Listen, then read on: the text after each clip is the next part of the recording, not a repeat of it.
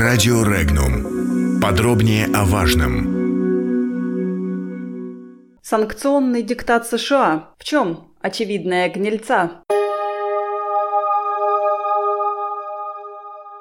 Американская практика введения санкций против европейских компаний, сотрудничающих с российскими, противоречит международному праву, заявил Михаэль Хармс, глава Восточного комитета германской экономики. Он подчеркнул, что такие санкции нарушают нормы международного права, к тому же они бессмысленны. В частности, американские санкции, реализуемые на протяжении последнего года, уже не отражают четкой политической цели. Так, что касается Москвы, то, по словам Хармса, неясно, как она должна себя повести, чтобы избежать санкций США. Комментарии. Американские санкции в отношении различных стран основываются не на международном праве, а на праве сильного. Поэтому определенные претензии стран, и в частности Германии, имеют под собой основу, заявил аналитик группы компаний «Финам» Алексей Коренев. По его словам, если внимательно всмотреться в те меры, за которые пытаются наказать Россию, то через раз можно увидеть откровенно протекционистские меры. Например, энергетический пакет, в котором России не предъявляются конкретные претензии за нарушение чего-то, а просто рекомендуется европейским странам покупать газ не у России, а у США, что, к слову, примерно на треть дороже. Под соусом того, что российский газ делает Европу зависимой от нашей страны. При этом про зависимость от Америки в случае покупки газа у них как-то скромно умалчивается.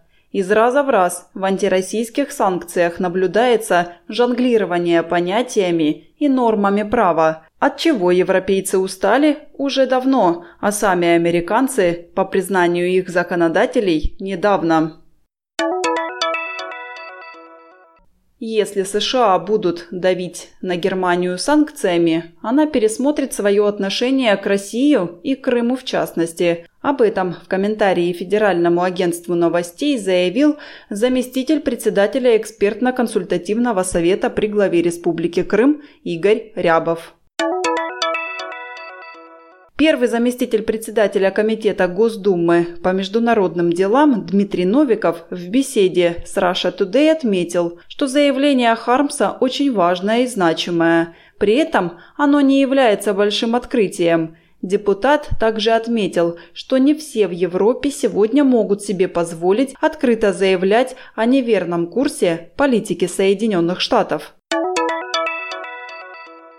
Антироссийские санкции США, разумеется, незаконны, но незаконны и санкции самой Германии.